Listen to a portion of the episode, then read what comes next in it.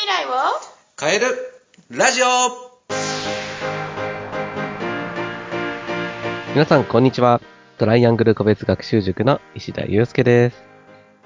こんにちは、インタビュアーの山口智子です。さて、石田先生、実は実は、はい先日、とある経営者交流会、私も入っていて見ていたんですが、その交流会で行われたプレゼン大会で、400人の中で見事1位優勝、石田先生だったんですね。おめでとうございます。ありがとうございます。いやー、いやー嬉しいですね。素晴らしかったですね。言うことなしの、もう全員が、あ、この人優勝だなって思ったと思います。そうですか。それぐらいやっぱりすごかったんですがが。ぜひちょっと今日はそのお話をね、もうこれはいドラマがあるんですよね。ぜぜひぜひあの、はい。お話しください。そうですね。まあ、多分、どっかの回でもね、そのプレゼンのこととかってお話ししていたと思うんですけれども、はい。私もともとプレゼンね、1分でまとめるプレゼンっていうのが、まあ、とても苦手でって話を確かなんかしたことがあった気がしたんですけど、はい。うん。まあ、苦手なことを、まあ、できるようにしたいっていうところっていうか、まあ、プレゼン大会を、あのーその3年前に、あの、私はまだその時出場してなかったんですけど、うんこう、ある方がこう、すごいいいプレゼンをしてたんですよね、声優さんが。うんうん。声優さんがものすごいいいプレゼンをしていて、よし、1年後ここに立ちたいなと思って、プレゼン大会に出たいなって思ったのが、まあ、始まりっていうところですね。はい。たら、じゃあもう、ね、練習するしかないかって言って、なんか朝練みたいなのをちょっと立ち上げてですね、うん。毎週練習をするっていうのをやっていたのが、まあ、まず始まりだったっていうところですかね。うーん。いや、そこがまずすごいですよね。あ、自分もプレゼン大会に出たいなと思ってからの、まず行動をすぐしたわけですよね。毎週プレゼン練習の時間を設けるという。うん。そうですね。なんかビジネス交流会で毎週ね、プレゼンがあるのが、こうね、特徴としてあるじゃないですか。はい。ね、あると思うんですけどうん、で、そこでやっぱり与えられた30秒、40秒の中で自分の仕事をどう表現するのかってすごい大事だなと思って、まあ、うんというのもあったんですけど、何から始めていいのか実は分かんなかったから、とりあえずプレゼンテーションだけうまくなろうと。っていうことがきっかけだったんですよね、実は。うん、そうなんですね。まあ、とにかく目立とうと思ったんですよね。目立とうと。なるほど。うんうん。はい。誰よりも目立つプレゼンをしようって思ったのが最初で、で、その時にプレゼン大会があって、将来的に、将来的に来年出たいなって思ったのが3年う前だったんん。ですね。はい。はいそしてそこから、い多分いろんな気づきがここまであったと思うんですけれども。長かった、長かったですね。長かあったですね。次の年優勝するつもりで言ったら優勝できなかった。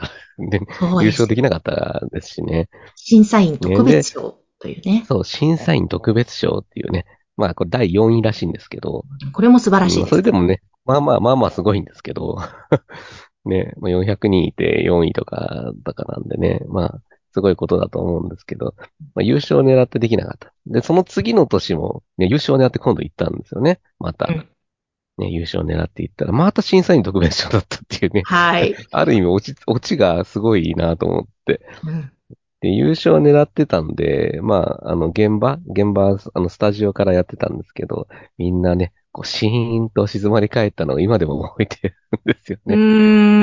みんなやん。っぱ優勝しか見てなかったから、ね、4位になってしまった事実と、ね、もうみんなね、シーンってなってましたよね。私も含めて。ね。でも、本当はそこでやめようと思ったんですよ。もう、もう来年は3回連続になっちゃうし、いいかなって思ってたんだけど、なんか、また出ようと思っちゃったわけですよ。はい。もうもちろんです。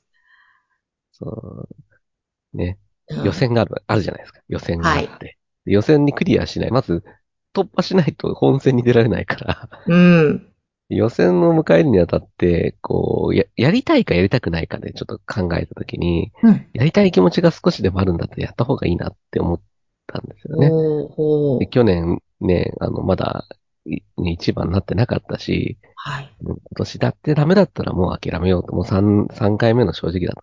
うん。うん3回やってダメだったら、もうちょっと一回、一回というかもう何やっても難しいかなと思って、そこで、もうラストチャンスっていう感じで覚悟でやったっていうのが今年だったんですうん、ね。うん、うん。そして見事優勝ですからね、これは何がポイントでしたか？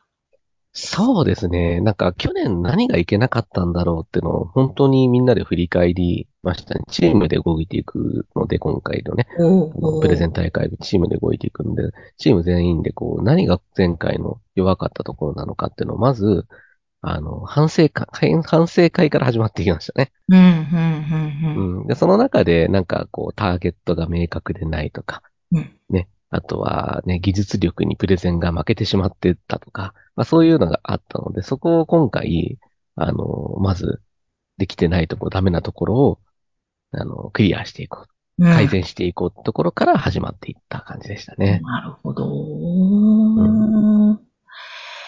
ええなんか、石田さんが今回、その、改善していって、そして見事優勝した中で、やっぱりこれが大切なんだなって思った気づきってどんなことなのええそうですね。一番は、そうだな。うん、相手に自分のプレゼンを、こう、自信持って伝えてられてるか、届いてるかってところ、うん。審査員はいるわけなんで、その審査員に絶対に自分のね、プレゼン、優勝するぞっていう気持ちをうん。届けられるかっていうところは特に意識して、そのためにじゃあ何をするのかっていうことを考えるようにしましたね。うん。うん。うん。なるほど、なるほど。え、そのために何をしたんですか？そうですね。まあ、例えば、あの、プレゼンって結構私、あの、にもう2年も積み重ねてきたんで、結構自信はあったんですよ。はい。で、ね、普通に話すだけでも、多分、ね、他の方よりも結構いいプレゼンにはなる感じはするんですけどうん、ただなんかそれではまだ優勝できないなっていうところが、やっぱりこう、自分のプレゼンを何回も何回も言ったり聞いたりしてる中で、こうなんかこう、刺さってこないなっていうのがやっぱあったので、こう抑揚ってやっぱつこうつくつけていくじゃないですか。フリーアナウンサーだ、まあ、はい柳さんわかると思うんですけど、うん。抑揚って強弱も大事だけど、うんあの、感情うん。例えば、あの、今回のフレーズで言うと、ところで皆さうんん、海外在住のご家族が、えー帰国前の受験勉強に悩んでいることを知っていますかって普通に言うのと、うん。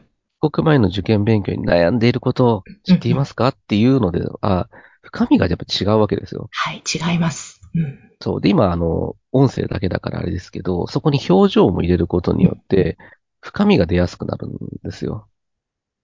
いや、すごい。そこに気づかれたのはすごいですね。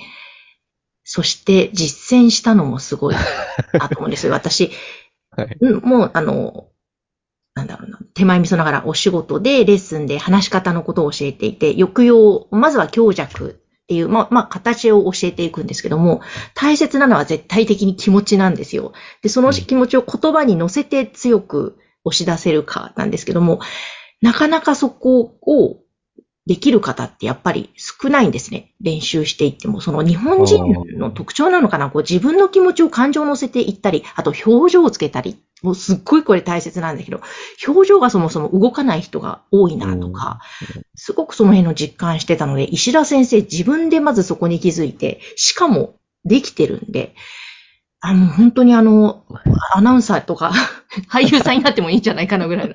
すごいね、表現力豊かだなと思いました。そうですよね。なんかうん事務的だなと思っちゃったんですよね。こうあ自分のプレゼンを見たときに、なるほど。事務的だな、なんかこう、なんだろう、そこにパッション、情熱がないなって思ったときに、こう、たまたまこう、なんか楽しく学ばせてみませんかっていうのと、うん楽しく学ばせてみませんかみたいな、その、例えばこう表現を出していくっていうようにすると、で、しかも、笑う、自分を笑うと声も笑うんですよ。そうなんです。もう顔の表情と声連動してるんですよ。超重要なんです、表情。はもうなんか嬉しい。本当そうなんですよ。多分私話し方講座を2年前に受けたときは、多分、抑揚は強弱だけで多分教わったと思うんですよ。まず基礎だったんで。うんうんうん。うん。山口さんにね。はい。で、その後 ね、習ってないから、そうですね、体験レッスでにンでしたもんね、あの時。そうそう、き習ってないから気づく前にそんだけの時間がかかっちゃったんですけど。いやいやでも自分で気づくっていうのが大きいと思いませんか？石田先生。多分お子さん教えてても思うと思うんですけどま。あそうですね。なんか、自分自身でこうなんだって腑に落ちる、理解できるっていうことってすごく大事だなと思いますよね。うん。勉強一つにしてもなんかこう他人から言われて、あ、そうなんだって思うのと、自分で調べて、あの、聞いたことをじさらに自分で調べて、あ、そういうことねっていう風になるのとでは、あの、やっぱり残り方がやっぱ違うんですよね。うん。うんそこはなんか私もずっとね、いろんなことにおいて意識してるところかなと思いますね。うん自己理解をこう深めるっていうところで、自分がちゃんと腑に落ちる、理解できるってところまでやるっていうところは、いろんなところの場面で役に立ってるかなとは思いますね。うん。うん。うん。いや、素晴らしいな本当自分で腑に落とし、さらにそれを実践しているということ。いや、なんかまだまだ聞きたいことがあるんで、ぜひね、プレゼン大会でのはい石田さんの体験談、また次回も教えてください。はい。ありがとうございます。えーじゃあ今日は一旦ここまでですが、皆さん次回もどうぞお楽しみに。ありがとうございました。はーい。ありがとうございました。